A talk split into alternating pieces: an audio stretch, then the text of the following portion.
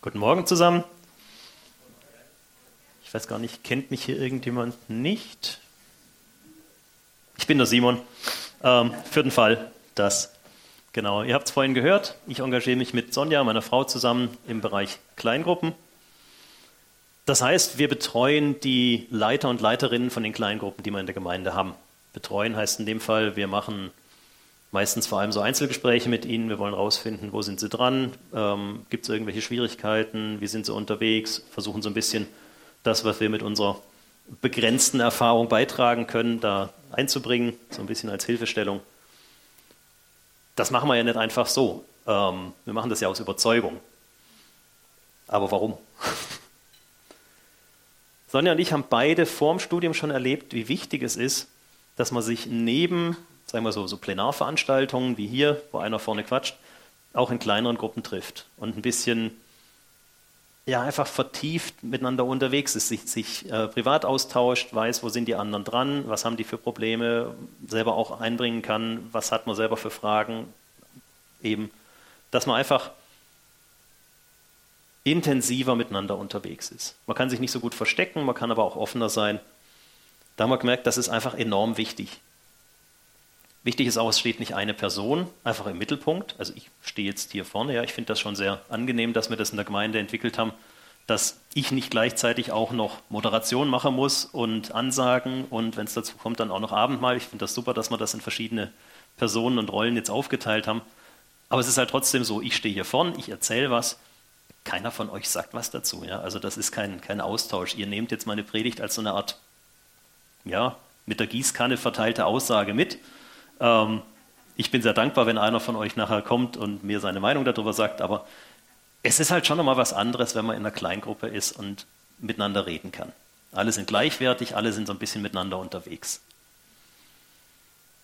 Und so eine Kleingruppe zeichnet sich aus meiner Sicht durch ein spezielles Merkmal aus. Sie ist relativ eigenständig. Niemand zwingt eine Kleingruppe, sich an der Gemeinde anzuhängen. Die meisten tun es natürlich. Aber bei uns in der Gemeinde zumindest schreibt unseren Kleingruppen keiner vor, was sie für ein Thema behandeln sollen oder wenn sie aufnehmen müssen oder ob sie sich jetzt gezielt mit äh, Predigtnachbesprechung äh, befassen müssen. Das ist den Kleingruppen freigestellt, die dürfen das selber entscheiden. Und letztes Jahr hatten wir ja diese Kampagne Erneuerung von innen nach außen. Das war ja schon eine sehr persönliche Kampagne, sage ich mal. Die Idee war ja, jeder hat so ein Teilnehmerheft und guckt da rein und arbeitet die Inhalte für sich nach. Und das haben wir auch den Kleingruppen empfohlen. Teilweise kamen die sogar, bevor wir es empfohlen haben, auf uns zu, haben gesagt, sie würden das gerne mitmachen. Fanden wir super. Und im Laufe der Zeit kamen dann ein paar Kleingruppen und haben gesagt, sie machen das doch nicht mehr. Fanden wir auch super. Warum? Weil das heißt, dass sie nicht einfach das übernehmen, was wir vorschlagen. Sie denken mit, sie sind aktiv dabei und manche Kleingruppen haben an einem bestimmten Punkt einfach gefunden, oh, das passt für uns jetzt gerade nicht so richtig. Das sind nicht die Themen, die uns gerade betreffen. Und dann haben sie gesagt, gut, dann machen wir ein neues Thema. Ähm, ich sag mal, da sind Sonja und ich vergleichsweise schmerzfrei, weil es uns ja auch freut, dass die, diese, diese Eigenständigkeit da ist. Also das ist eine Eigenständigkeit, die wünschen wir uns für die Kleingruppen. Auf der anderen Seite hat uns die Corona-Krise, oder zumindest mir, auch gezeigt, Eigenständigkeit ist für sich kein explizit positiver Wert. Es gibt eine Eigenständigkeit, die in Egoismus, in Abgrenzung, in Widerstand reingeht, die dazu geführt hat, dass die, die Pandemie nicht so effizient hat bekämpft werden können, wie sie vielleicht hätte bekämpft werden können. Dass es teilweise auch recht abstruse Blüten getrieben hat, dass Christen auch teilweise versucht haben, aus einer, ich sage jetzt mal böse, falsch verstandenen Eigenständigkeit heraus, sich vom Staat abzukoppeln und teilweise auch mit, mit sehr aus, aus meiner Sicht weit hergeholten biblischen Begründungen das dann ähm, für sich begründet haben. Und ich denke, das ist keine im, in Gottes Sinn gute Eigenständigkeit, wenn man seine eigenen Wünsche, seine eigenen Bedürfnisse versucht mit der Bibel zu begründen, statt das umgekehrt zu machen. Das hat mich aber auch zum Nachdenken gebracht, was verstehe ich eigentlich unter gesunder geistlicher Eigenständigkeit?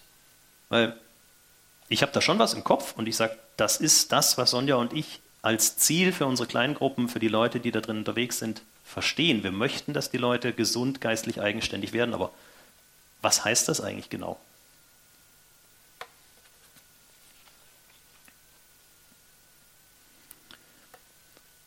Ich habe dann mal ein bisschen in der Bibel nachgeguckt, ich mache das so meistens vor einer Predigt, und ähm, habe dann doch gemerkt, dass das ein ziemlich großes Thema ist bei Paulus. Ähm, macht auch Sinn, wenn wir uns die Situation der Gemeinden damals anschauen. Das waren lauter Gemeindeneugründungen. Teilweise gab es die dann schon ein paar Jahre, wo der Paulus denen geschrieben hat, aber es waren Gemeindeneugründungen in einem nicht christlich oder auch nicht mal jüdisch geprägten Umfeld. Die waren auf sich allein gestellt, die mussten gesund eigenständig werden. Der Paulus hat die teilweise besucht, teilweise auch nicht, teilweise hat er sie gar nicht gekannt und hat denen Briefe geschrieben. Und sein Ziel war nicht, dass sie von ihm abhängig werden, sondern dass sie eigenständig unterwegs sein können, dass die Leute da drin ein eigenständiges, selbstständiges Glaubensleben entwickeln. Und es gibt ziemlich viele Briefe, wo Paulus das thematisiert hat. Ich habe jetzt mal hier die aus meiner Sicht vier wichtigsten rausgestellt. 1. Korinther ist sicher einer. Römer hat er vier Kapitel über das Thema geschrieben, vier sehr dichte Kapitel. Im Galaterbrief geht im Grunde um der ganze Brief über das Thema, ähm, wie eigenständig sind die Leute dort unterwegs. Auch bei den Timotheusbriefen versucht er den Timotheus in dieser 1 zu 1 Beziehung, die die beiden hatten, in eine Eigenständigkeit zu führen. Wenn man sich jetzt da raussucht, was Paulus an Einzelpunkten aufführt, dann ähm, wird man nicht so schnell fertig. Ich weiß, man kann es nicht lesen, ist gar nicht die Idee.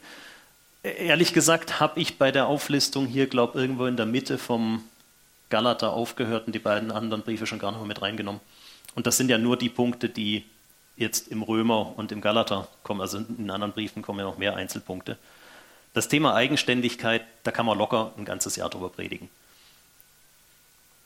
Ich habe versucht, das Ganze so ein bisschen runter zu kondensieren auf drei Bereiche mit jeweils wichtigen Punkten drin, die für uns heute wichtig sind.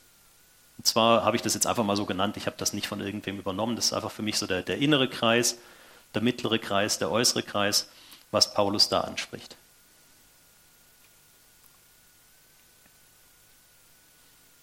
Vielleicht noch ein wichtiger Punkt vorneweg.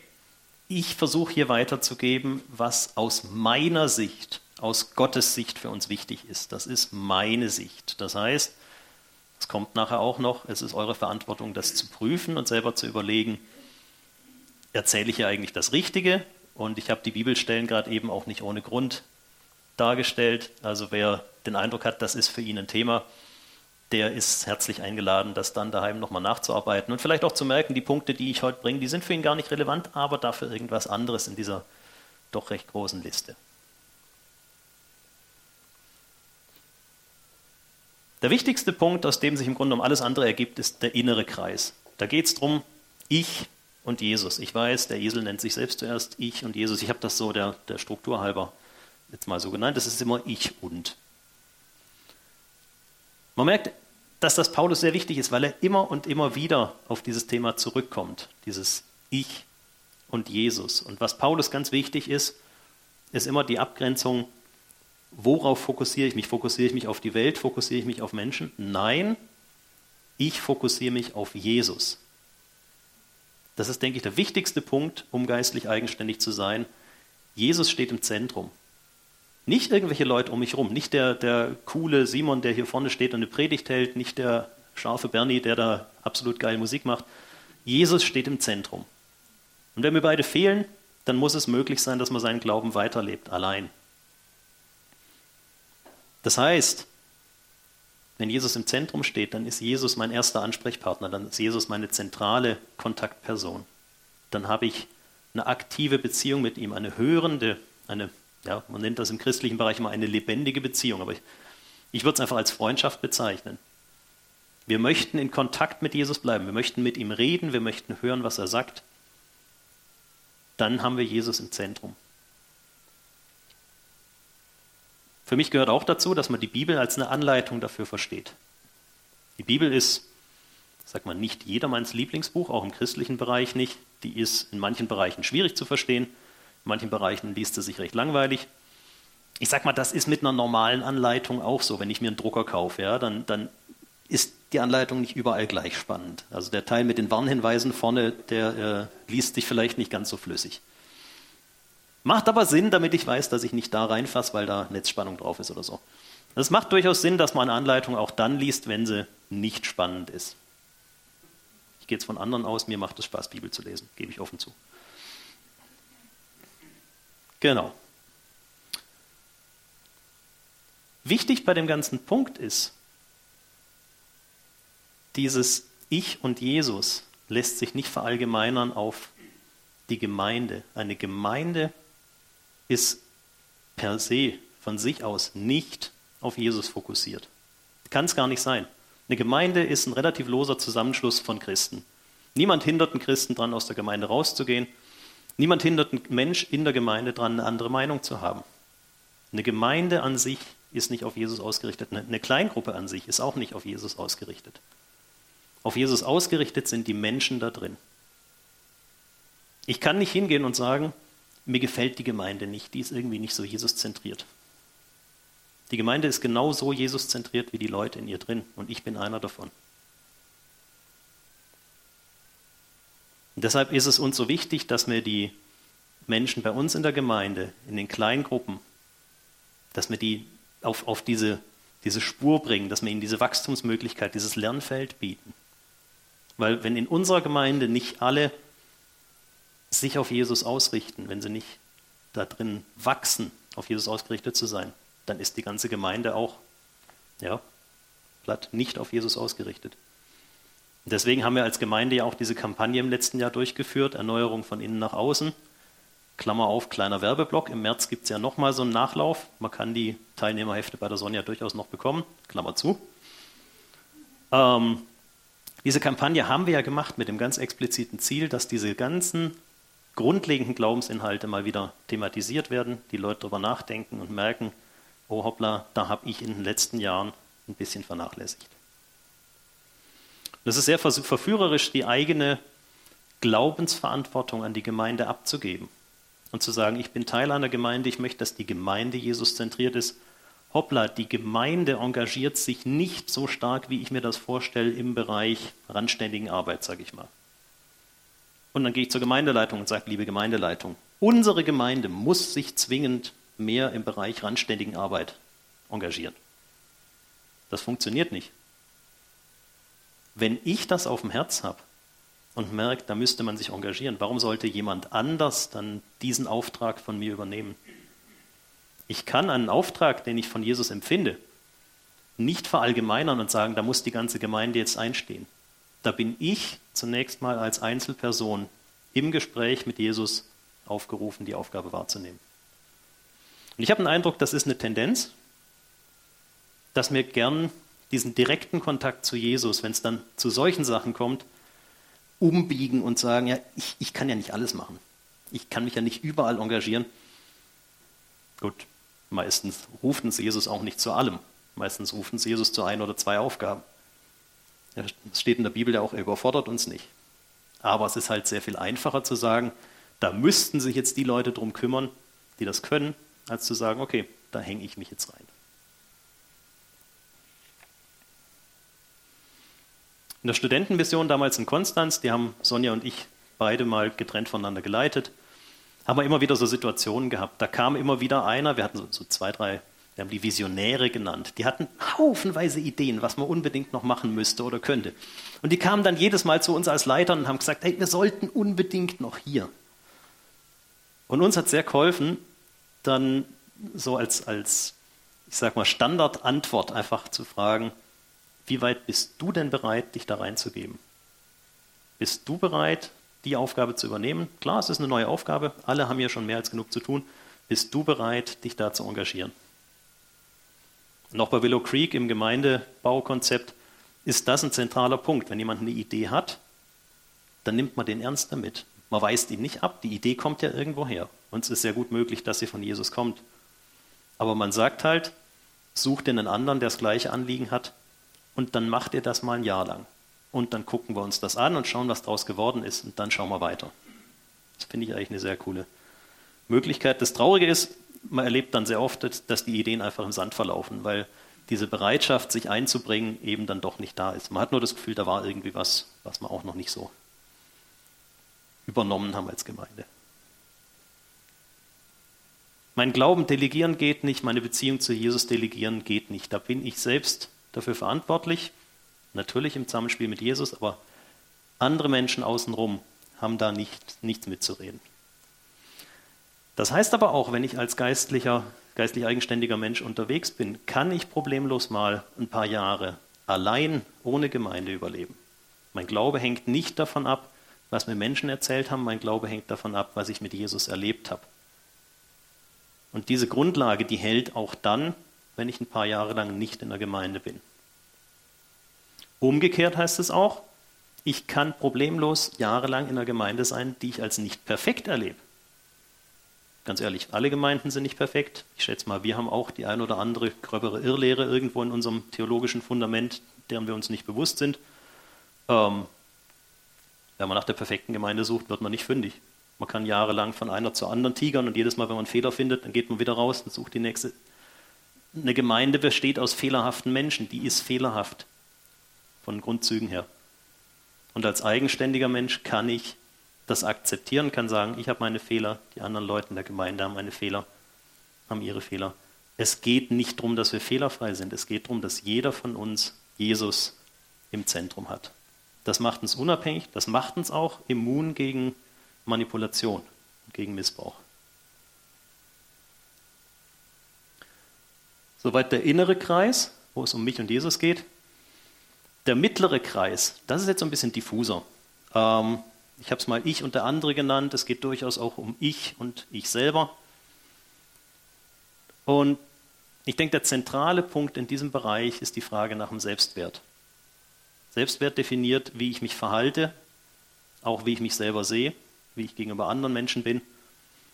Und hier ist wichtig, ein geistlich eigenständiger Mensch bezieht seinen Selbstwert nicht aus Anerkennung durch andere. Er bezieht seinen Selbstwert aus der Tatsache, dass er von Gott geliebt und angenommen ist und dass Jesus für ihn gestorben ist. Das gibt ihm seinen Wert als Mensch. Er hat einen Wert als Mensch, nicht als Leistender oder als Junger oder als viele Kinder habender. Jeder hat seinen Wert als Mensch. Und das wiederum heißt auch, als Mensch kann ich in manchen Bereichen einfach unfähig oder, oder unter den Erwartungen bleiben. Wenn ich weniger leiste, bin ich bei Gott trotzdem nicht weniger wert. Wenn ich älter werde, vielleicht einfach nicht mehr kann, bin ich trotzdem nicht weniger wert. Wenn ich kinderlos bleibe, wenn ich arm werde, bin ich bei Gott trotzdem noch gleich viel wert. Der Wert, den ich habe, ist unabhängig davon, was ich in meinem Leben mache oder eben auch nicht mache. Bei Gott ist kein Ansehen der Person, steht in der Bibel. Das heißt, auch ein geistlich eigenständiger Christ tut das, was er tut, nicht aus Schuldgefühl oder aus dem Gefühl heraus, wenn ich es nicht mache, dann macht es ja kein anderer, so falsch verstandenes Pflichtgefühl. Er tut es aus Freude heraus, aus Dankbarkeit, weil er weiß, wie sehr er beschenkt worden ist von Jesus. Und das heißt, wenn mir was mal ja, nicht so wahnsinnig viel Freude macht, entscheidet sich daran, ob ich es weitermache oder nicht. Es entscheidet, sich nicht daran, ob ich einen Eindruck habe, ohne das bricht der ganze Laden zusammen. Das ist Gottes Sache. Den Laden am Laufen halten ist nicht meine Sache. Das heißt, man kann als so ein Christ es auch mal aushalten, wenn die eigenen Handlungen unbeachtet bleiben.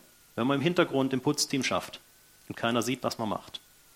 Man kann es aushalten, wenn jemand die eigenen Handlungen mal kritisiert, wenn er daran Fehler findet ich mache es ja nicht für mich. Ich mache es nicht, um mich selber toller zu fühlen. Ich mache es nicht, um Anerkennung zu kriegen. Ich mache es, weil ich denke, dass das, was ich mache, Gott Freude macht. Und wenn jemand anders der Meinung ist, so wie ich es mache, macht es Gott keine Freude, ist das für mich ein willkommenes Feedback. Heißt nicht, dass ich mich daran ausrichte. Ich muss das immer noch bewerten. Aber es macht mich nicht kaputt, es frustriert mich nicht, wenn jemand mit mir nicht einig ist. Ein Christ, der eigenständig unterwegs ist, weiß auch, wie es um seine eigenen Fähigkeiten bestellt ist, seine Begabungen. Der weiß, wie gut er sich in der Bibel auskennt oder halt auch nicht. Der weiß, wie gut er da drin ist, auf Gott zu hören oder halt auch nicht. Wir sind als Christen nicht auf Einzelständigkeit ausgerichtet. Wir sind auf Gemeinschaft ausgerichtet. Gott begabt keinen Christen mit allen Geistesgaben, damit der niemand anders mehr nötig hat. Jeder Christ hat seine, sein Begabungspaketchen und jeder Christ hat das, was er auch nicht so gut kann wie der nebendran. Und wenn ich meinen Selbstwert aus Gott ziehe, dann habe ich die Freiheit zu sagen, okay, in dem Bereich bin ich wirklich nicht so gut, da suche ich mir Hilfe, da suche ich mir Ergänzung. Das ist im Endeffekt das, wie Gott sich Gemeinde vorstellt, dass wir uns gegenseitig beschenken mit dem, was er uns geschenkt hat.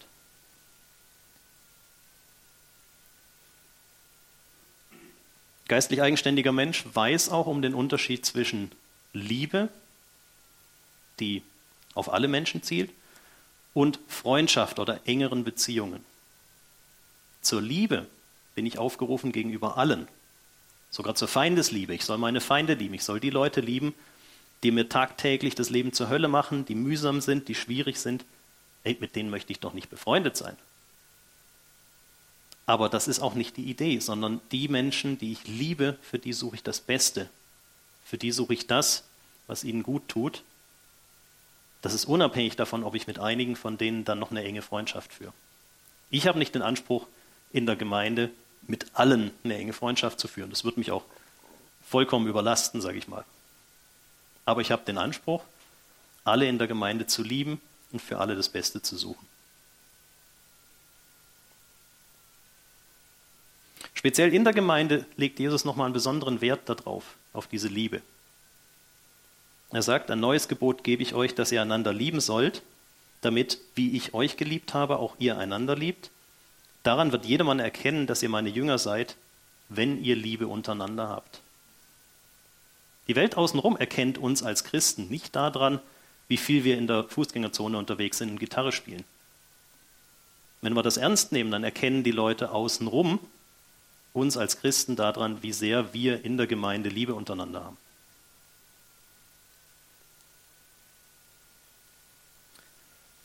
Dann gibt es als drittes den äußeren Kreis, das habe ich mal so genannt, ich und mein Umfeld. Das ist damals wie heute wichtig und bei Paulus sieht man das sehr deutlich daran, dass er dem Thema immer einen relativ großen zusammenhängenden Block widmet. Also gerade die vier Kapitel im Römerbrief da hat er eine riesen Auflistung von lauter kleinen Detailpunkten und dann kommt das Thema und das geht mal schnell über ein halbes Kapitel. Ein Thema über ein halbes Kapitel und dann wieder eine Zeile nach der anderen, jeweils ein neues Thema.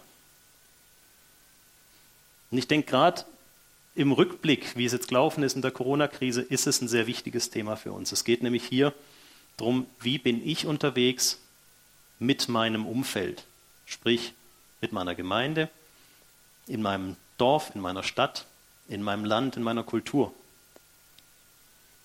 Paulus zieht hier im Grunde genommen zwei große Linien. Er sagt, es braucht das eigenständige Denken. Jeder für sich ist dafür zuständig zu beurteilen, was ihn, um ihn herum abläuft. Jeder ist dafür zuständig zu beurteilen, was jemand ihm erzählt. Wenn ich euch hier Zeugs erzähle und ihr habt das Gefühl, das stimmt nicht so richtig, dann müsst ihr dem nachgehen. Dann könnt ihr nicht einfach sagen, oh ja, ist halt so. Ihr könnt auch nicht sagen, naja, das, was der vorne erzählt, das wird schon stimmen. Ihr habt eine Verantwortung, das zu überprüfen. Und die andere große Linie, die Paulus zieht, ist die von der demütigen Unterordnung, die quasi dem kritischen Nachdenken so ein bisschen entgegenläuft. Also ich soll alles prüfen, ich soll das Gute in dem behalten, was ich prüfe, aber ich soll auf der anderen Seite, auch wenn ich Fehler finde, mich trotzdem dem unterordnen, wo ich drin bin. Also wenn ich in der Gemeinde bin und ich sehe, dass meine Ressortleiter, meine Gemeindeleitung Fehler haben, ist das kein Grund für mich als Christ, mich dieser, dieser Leitung zu widersetzen, sondern es ist ein Grund für mich trotzdem zu sagen, in dieser Fehlerhaftigkeit ordne ich mich ihnen unter. Und das hat im Grunde genommen einfach den, den Punkt 1, den ich vorhin beschrieben habe, den inneren Kreis als Grundlage. Ich weiß, Jesus ist der Einzige, den ich als wirklich Meister, als Lehrer, als Chef betrachten kann. Alle anderen Menschen unten drunter sind so viel schlechter, in egal was sie machen, als Jesus. Das ist vollkommen egal, wer von denen jetzt mein Chef ist. Ja? Die werden alle Fehler machen, die haben alle ein Problem. Aber Jesus möchte, dass ich mich denen unterordne, die er mit Leitung begabt hat. Das ist nicht ganz einfach.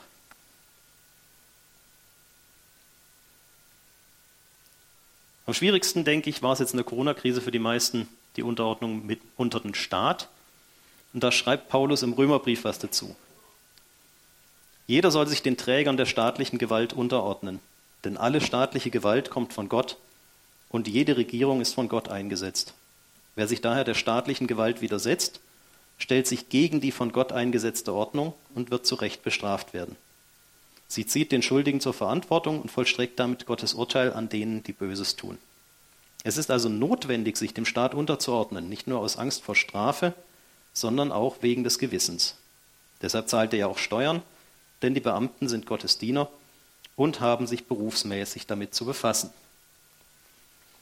Gebt jedem das, was ihm zusteht. Steuer dem die Steuer, Zoll dem der Zoll, Respekt dem Respekt und Ehre dem die Ehre gebührt. Und man muss im Kopf behalten, Paulus denkt hier nicht an einen gemäßigten demokratischen mitteleuropäischen Staat im 21. Jahrhundert. Paulus denkt an den römischen Unrechtsstaat, der damals das gesamte Mittelmeergebiet beherrscht hat.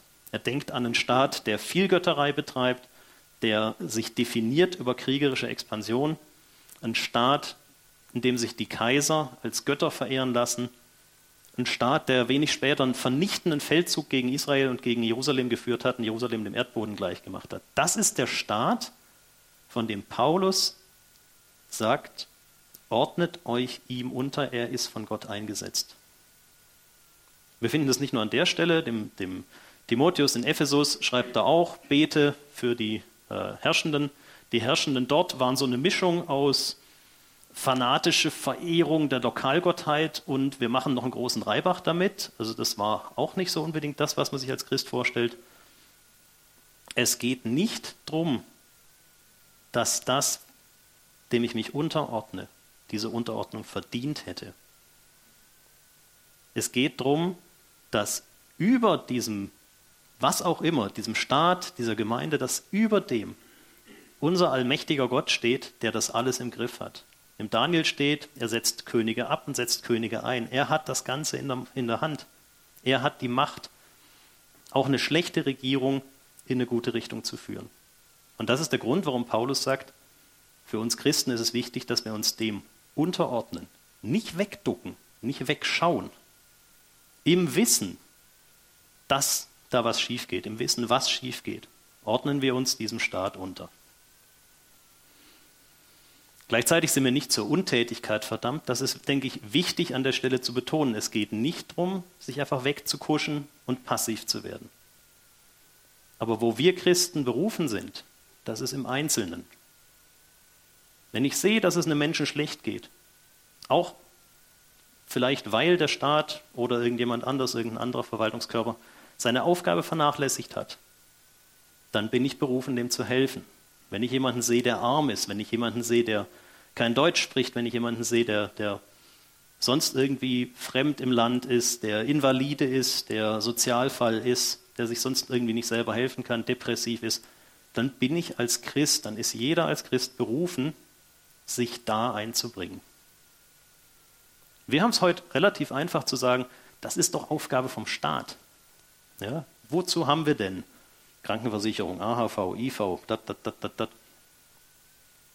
All das kam mal aus Einzelinitiativen von Leuten, meistens Christen, die eine Not gesehen haben und gefunden haben, da muss ich als Person mich rein investieren. Nicht der Staat, das gab es damals nicht, sondern es waren Christen, die gesagt haben, da sind lauter Waisen auf der Straße, um die muss sich einer kümmern. Ich mache ein Waisenhaus. Oder da sind lauter Invalide, da sind lauter Epileptiker, da sind lauter Mädchen ohne Schulbildung. Ich muss für die was tun. Und dann hat sich daraus das entsprechende gebildet, was wir heute in unserer Gesellschaft einfach selbstverständlich kennen. Ja, da kümmert sich jemand um die Schwachen. Jemand, nicht ich. Gleichzeitig sehen wir immer mehr, dass dieses Prinzip nicht funktioniert. Wenn ich das nicht mehr selber mache als Christ, sondern wenn ich das in eine Struktur ausgliedert, dann will diese Struktur irgendwann finanziell lukrativ arbeiten. Und das ist das, was wir momentan beobachten, dass immer mehr Krankheiten aus der Krankenversicherung rausfallen, dass Leute, die zu lang krank sind, aus der Krankenversicherung rausfallen, dass Leute, die ja in irgendeiner Form nicht ins Schema passen, rausfallen. Und ich denke, das ist das, wo wir Christen in den nächsten, keine Ahnung, 20, 50 Jahren einen sehr großen Arbeitspunkt haben werden, dass wir diese Leute auffangen, dass uns das bewusst ist, wir können diese Einzelverantwortung, dieses Helfen nicht delegieren. Das hängt an uns. Wenn wir es nicht machen, wird es vielleicht irgendwelche anderen Leute geben, die sich da reinhängen. Die haben aber vielleicht nicht im Blick, dass diese Hilfsbedürftigen mehr brauchen als nur die aktuelle Hilfe, sondern dass die vielleicht auch noch Jesus brauchen. Also sollten wir da aktiv werden. Ich denke, da ist die, die Eigenständigkeit, die Unabhängigkeit von Christen gefragt. Eben nicht im Widerstand gegen was auch immer ich für eine Leitung habe, sondern im ergänzenden, konstruktiven Mithelfen vom Ausfüllen der Lücken.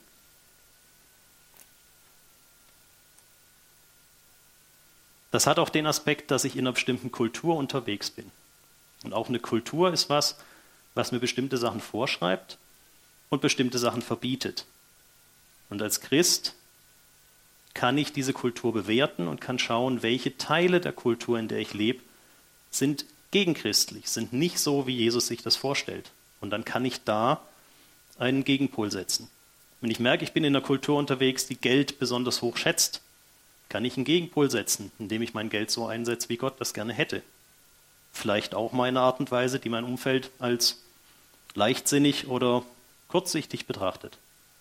Wenn ich merke, ich bin in einer Kultur unterwegs, die Menschen nach ihrer Leistung bewertet, kann ich als Christen Gegenpol setzen, kann sagen, auch die Menschen, die nicht so viel leisten, auch die Menschen, die hinter den Erwartungen zurückbleiben, die nehme ich ernst, die schätze ich. Ich denke, das ist unsere Aufgabe als, als Reife, als eigenständige Christen. In Römer 2 schreibt der Paulus, bei Gott gibt es kein Ansehen der Person. Alle Menschen sollten für uns gleich wichtig sein.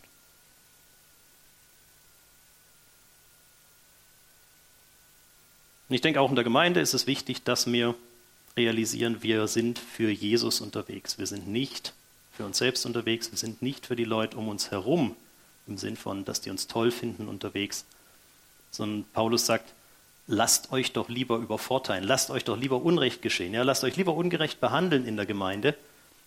Ihr habt es doch nicht nötig, dass ihr drauf schaut, dass es euch gut geht. Ihr seid doch von Jesus beschenkt. Ihr habt so viel gekriegt, da kann euch doch jemand, egal ob in der Gemeinde oder außerhalb, einfach mal ein bisschen was von wegnehmen. Da kann euch doch eine, eine Führung mal ein bisschen ungerecht oder unfair behandeln. Das haltet ihr doch aus. Ihr seid so beschenkt. Ihr habt alles, worauf es im Leben tatsächlich ankommt. Dann lasst doch das einfach mal gut sein. Und haltet es aus. Die Band darf schon mal wieder auf die Bühne kommen. Ich habe jetzt nur drei Überpunkte rausgreifen können aus diesem Themenkomplex. Ich hatte den Eindruck, die drei Punkte sind besonders wichtig. Wie gesagt, man kann das alles nochmal nachlesen in Korintherbrief, Römerbrief, Timotheus, Galater. Aber im Grunde genommen, wie gesagt, könnte man mit den ganzen Themen problemlos ein Jahr an Predigten bestreiten. Und es würde wahrscheinlich nicht langweilig werden und wahrscheinlich wäre jede Predigt relativ herausfordernd. Jesus hat das Ganze unheimlich stark zusammenkondensiert der hatte das Thema auch. Und er hat einfach gesagt, das lässt sich mit zwei Sätzen beschreiben. Du sollst den Herrn, deinen Gott, lieben, von ganzem Herzen, mit ganzer Seele, mit ganzem Verstand und mit all deiner Kraft. Das deckt so Punkt 1 ab. Und du sollst deinen Nächsten lieben wie dich selbst. Das wäre dann so Punkt 2 und 3. Und er sagt, kein anderes Gebot ist wichtiger als diese beiden. Ich denke, alles, was wir hier im Neuland für die Menschen tun, die schon Christen sind. Jetzt nicht für die, die neu reinkommen, die Jesus noch nicht kennen, sondern das, was wir anbieten, was wir machen für die Menschen, die Christen sind, sollte dieses Ziel haben. Dass wir alle immer mehr zu eigenständigen Christen werden, zu gut eigenständigen Christen. Aber im Endeffekt können all diese Angebote nicht bewirken, dass wir das werden, sondern das hängt immer von diesem Punkt 1 ab. Wie eng sind wir mit Jesus selber unterwegs? Wie eng ist jeder von uns mit Jesus unterwegs? Und erst im Nachsatz dann, wie barmherzig und liebevoll sind wir deswegen mit unseren Mitmenschen.